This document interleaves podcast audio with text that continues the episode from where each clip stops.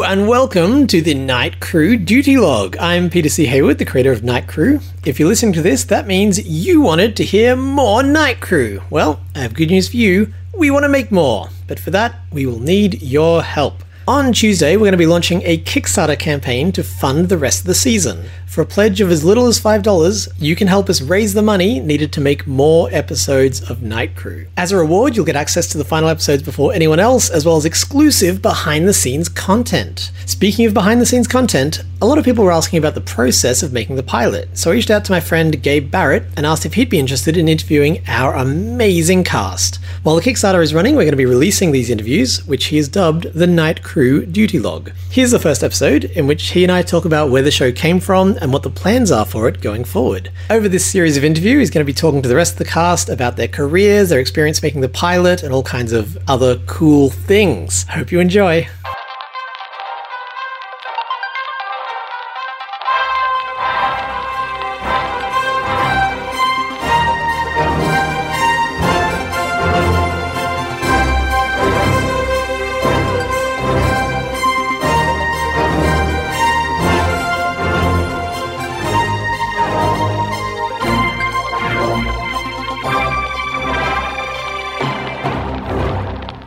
What's up, my friends? Welcome to the Night Crew Interviews, a show I'm affectionately calling the Night Crew Duty Log. And my name is Gabe, and today I'm talking to Peter C. Hayward from Bluebeard Entertainment. Peter's actually the creator of the show, the, the lead writer for all the amazing goodness that the Night Crew is. Peter, welcome to the show. Hey, thanks so much for doing this. Yeah, absolutely. I really appreciate this opportunity. You reached out to me a while back and said, "Hey, Gabe, would you mind interviewing people for my show?" And my first uh, answer was, "Absolutely, I would love to." And I have gotten to meet some amazing people, some amazing actors, voice actors, and just chat with them, interview them about their lives, and getting into acting and voice acting, and talk about the night crew. I've had a lot of fun. So, first of all, let me say, I really love the show. I've really enjoyed it, and I also really appreciate the opportunity to uh, to do these interviews. But let's stop talking about me for a minute. Let's talk about you. Uh, so a while back, you sent me a message, and basically you were saying, "Hey, I am moving to Los Angeles. I'm going to go." Toss my hat in the ring. I'm trying to become a writer. I'm trying to get on some TV shows. I'm trying to do my own thing. And I was super pumped, super excited for you. And I feel like 15 minutes later, the pandemic happened.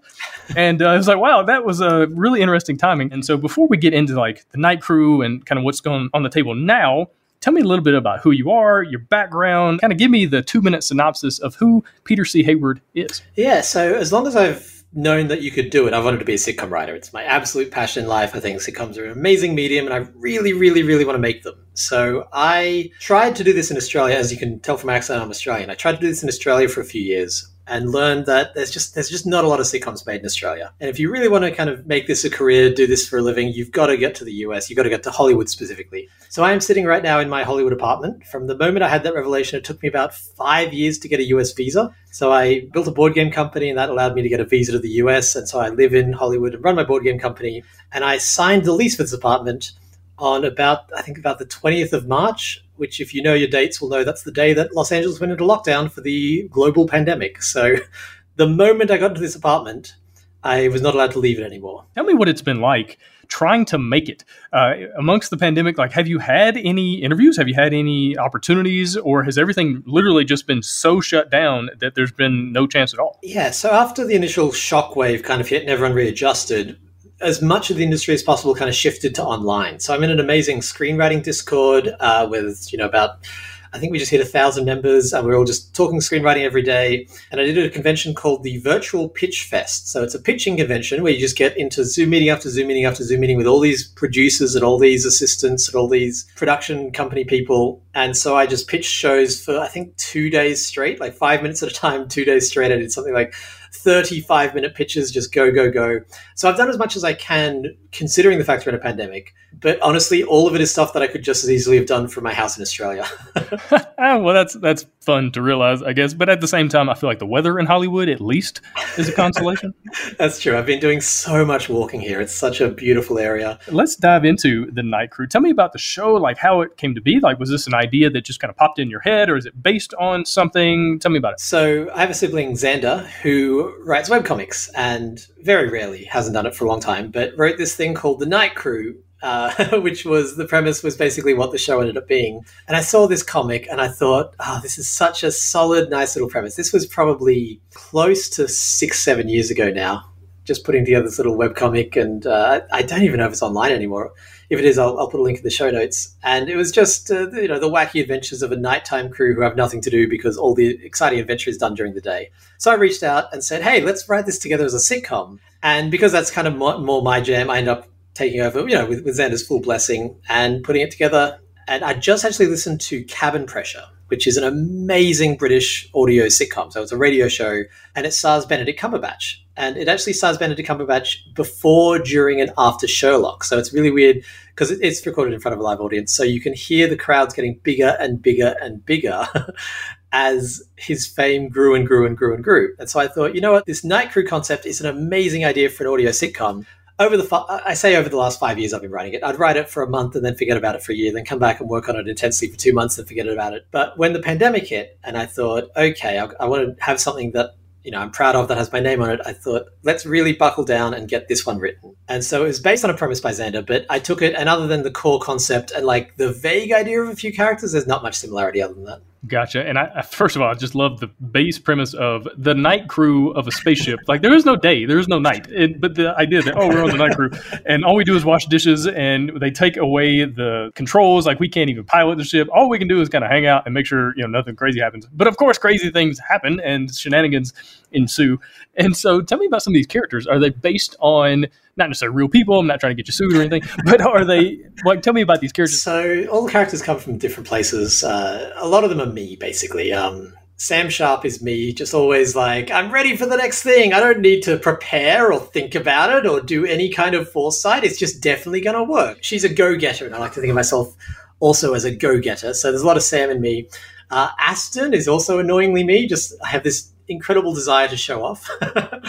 and so it's very fun to write Aston and just be like, what's my worst showing off impulses and just put them straight to the character. Captain Mansfield is actually based on a role playing character that one of my friends in Melbourne uh, created. So we were using a system called Fate, which is a lot like Dungeons and Dragons, but it's, it's kind of Dungeons and Dragons is a bit more crunchy. There's a lot of like tables of numbers. Fate is a lot more story driven. And my friend Tom's character was a spaceship captain who was kind of independently wealthy and just sort of did it for the fun of it. Like he would always just gallivant around space, being like, "Well, yes, we'll solve this problem just because it's fun." And so there's a lot of Captain Mansfield in that. He was kind of the most direct inspiration. Another friend of mine who was in that same group, also called Tom, two Toms in the same group, would interrupt the role playing session because his mum would call.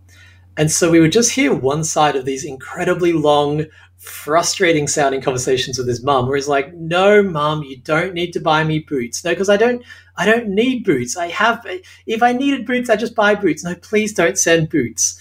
And I just remember thinking at the time, man, there is a there is a sitcom in this, and so that's actually where Mother came from.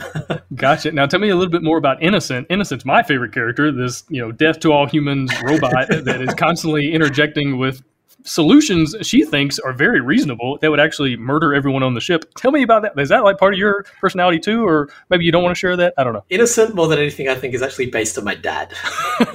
okay. uh, now, my dad has never murdered anyone. He's a very sweet man, but the thing that he and Innocent have in common is that he would find a problem and immediately leap to this solution that didn't make sense to anyone else. And so the, the core of Innocent is that she is fundamentally programmed to kill people. And so she's not necessarily trying to kill people. It's just her immediate instinctive response of like, oh, well, obviously the cleanest way to solve this problem is by murdering everyone, obviously. And my dad, I think, has this fundamental need to be alone he just really, really likes his alone time. But he has three kids and he was married and was spending all day, every day around people. So he'd come up with a problem like, we need to, you know, drop something off to a house in Sydney when we lived in, in Queensland, which is about a three day drive. And rather than a courier, rather than anything else, he'd be like, well, obviously the only solution is for me to drive down, drop it off, and then drive back. And so he would just leap to these, like, as a kid, you don't really question it because your parents are your parents. But I look back and I'm like, wow, his first solution to every problem was, well, obviously it'll be easiest and best for everyone if I just go away and I'm alone for two weeks and, you know, just leave mum with three kids. And he didn't even, he didn't even think about it. So that's kind of where Innocent fundamentally comes from. She's uh, obviously a classical comedy character in a lot of ways, but this immediate leaping to the most absurd thing because that's what she fundamentally wants to do, that's my dad.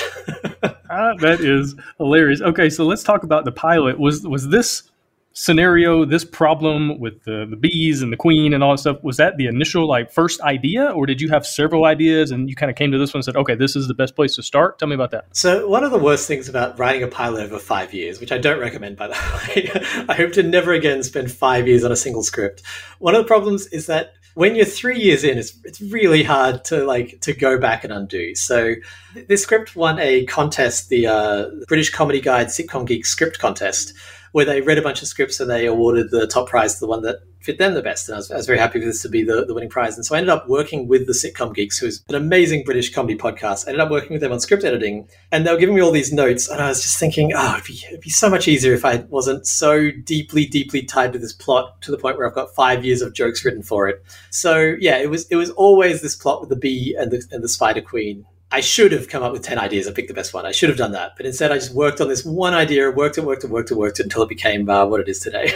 gotcha. Well, I think it worked out pretty well. I found myself laughing quite a few times throughout the, the pilot, and, and I've, I've listened to it several times now in, pre- in preparation for these interviews and kind of going back and listening to jokes and getting things again. And I got to be honest with you, I've had several people reach out to me about things over the years. They'll say, Hey, i have written a book. Hey, I've designed a game, all these things. And they'll say, Can you check it out? And nine times out of 10, it's fine or bad and then I got to figure out like a way to be polite and not crush their dreams. And so when you sent me this stuff, I was like, okay, I'm gonna I'm gonna give this a shot. And uh, I was very pleasantly surprised. I really enjoyed it, and I'm not just saying it. Like I really found myself laughing a lot at these characters, and the writing is just excellent. Now, as far as like the next episodes? Do you already have everything kind of plotted out and charted out and where we're going to go and jokes or anything? Or absolutely. So again, one of the you know the downsides of working on something five years are obvious, but the benefits are that you just have this treasure trove of ideas. Tell me, there's a a future episode about toasters, and we're going to meet more toasters. people really connected to the toaster. I'll tell you, I was not expecting that. I, I just find toast very, very funny. so uh, I wasn't planning on, on more more toast content, but we'll uh, we'll see, we'll see how it goes. All right, well, fair enough. I, I hope there's some in there. Um, but anyway, I'll let that be a, a surprise down the road. I'm not going to you know pick your brain too much about where do we go from here. I, I'd much rather experience it for the first time when when listening to it. So tell me about the characters, but from like a voice acting standpoint, you have found an amazing cast. You have outkicked your coverage, is what they say where I come from, where you have gone above and beyond, you know, your your potential. Like uh, some of these folks have worked on movies like Toy Story, worked on Jimmy Neutron and Rugrats. Some of your cast members have millions of subscribers on YouTube. Like you have found some amazing people with amazing voices Tell me about how you got these folks to work on the show. Tell me kind of like behind the scenes, the process of getting voice actors to do this. Yeah, so the first step I did was just reach out to everyone. I just emailed. Um, it was very important to me that I used voice actors in this. So, you know, obviously, a lot of films these days just use normal actors as voice actors, and there's nothing wrong with that.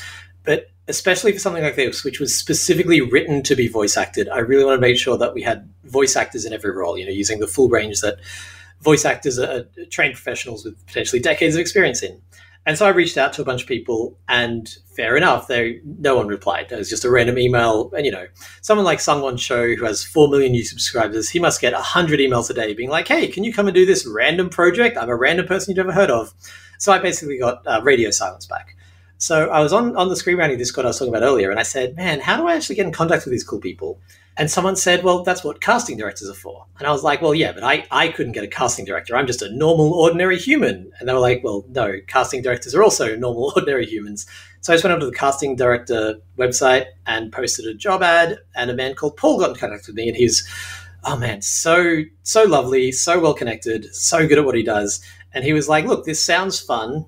You seem cool. I like this idea. I like the script let's do this. And so he ended up reaching out to all the same people I'd reached out to, but through their agents instead of through them directly. And obviously, when you reach out through an agent and you're a casting director, you're much more likely to get a response. So he reached out to Sungwon Cho's agent, and, and Sungwon signed on. And then he actually put up open auditions. And so we got Debbie, who is this amazing veteran of the small and large screen. She uh, auditioned for this. She auditioned for the parts of Innocent and Mother. And as soon as I heard her play Mother, I was like, oh, she is so perfect. Like we could not get a better better role for this.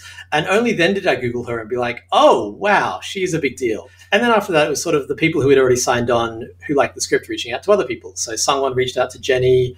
Debbie reached out to E.G. Daily. Uh, Riley, who plays our lead role, Sam, she was, again, just on the audition side. I heard her and I was like, oh, so perfect for it. So, yeah, I, I got people through having a script that people connected with and hiring someone who knew how to get to the people who would connect with it, basically. Yeah, it's crazy. We are living in exciting times where you can do this kind of thing for a podcast show that no one has ever heard, no one has ever worked on before, but yet you, Peter C. Hayward, board game publisher, moved to Los Angeles trying to figure things out, could all of a sudden land people with 300 listings on IMDb yeah. as far as Debbie, and, and people that have done amazing things in various uh, parts of the industry, and they're working on this show, and I'm really excited. I really hope the Kickstarter does well, so we get a lot more of these episodes, and so these amazing voice actors can really bring these characters to life over the course of seasons and, and, do some really really fun things. And so, what's what's been your favorite part as far as like working with the voice actors? Because uh, you know, I talked to a lot of them, and they're they had nothing but good things to say about you and your directing and kind of helping coach them and that kind of stuff. They're very diplomatic.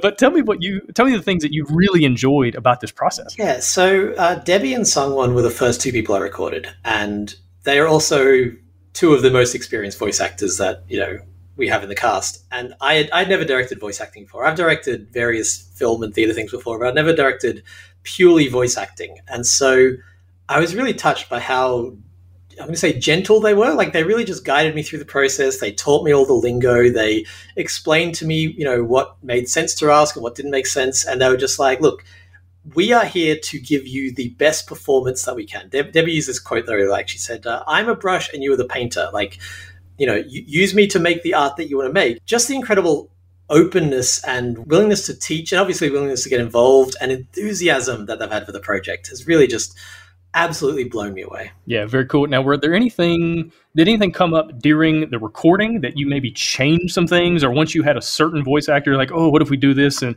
tell me about any edits that were made to the script, like as you actually did the recording. So, one of the difficult things is that I am Australian, and a lot of my colloquialisms and word choices are all Australian. So, when you sit down with an American actor and try to get them to say various things, it just doesn't come out of their mouth naturally. So, I'll give you an example. This is one from before we, we started recording. Innocent and Captain Mansfield have a very, you know, friendly relationship, and he gives her little nicknames. And in the original script, one of those little nicknames was Botty, B O T T Y, like, you know, short for robot, Botty.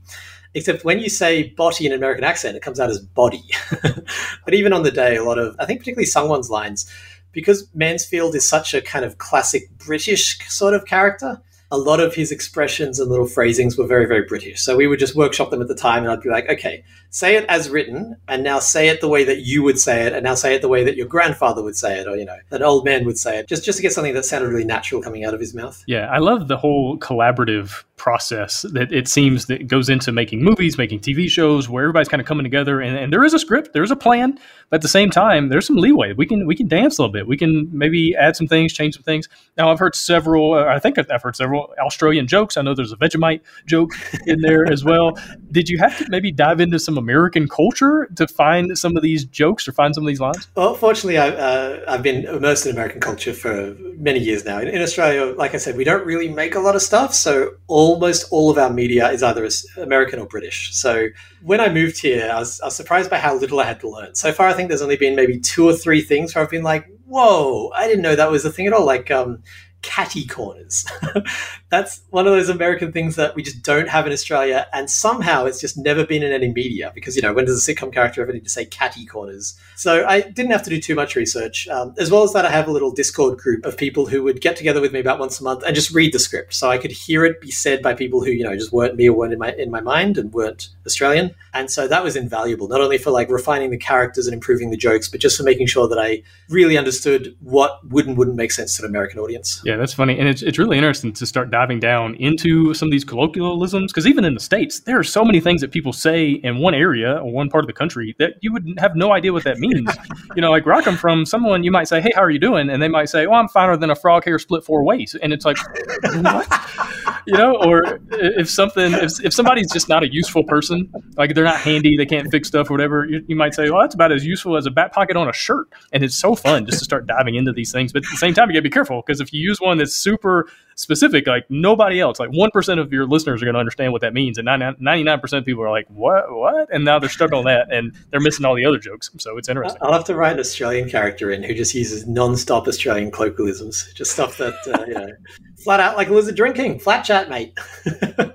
All right, let's. Uh, anything else actually that came up from the writing? Anything that you've really just enjoyed about bringing this show to life from the writing standpoint? So for me, one of the absolute highlights was, as, as I mentioned, I won this contest from the Sitcom Geeks, and I've been listening to the Sitcom Geeks podcast for about as long as I've been writing this. So a lot of the writing process has been me listening to an episode and being like, how can I apply that to Night Crew, and then applying it.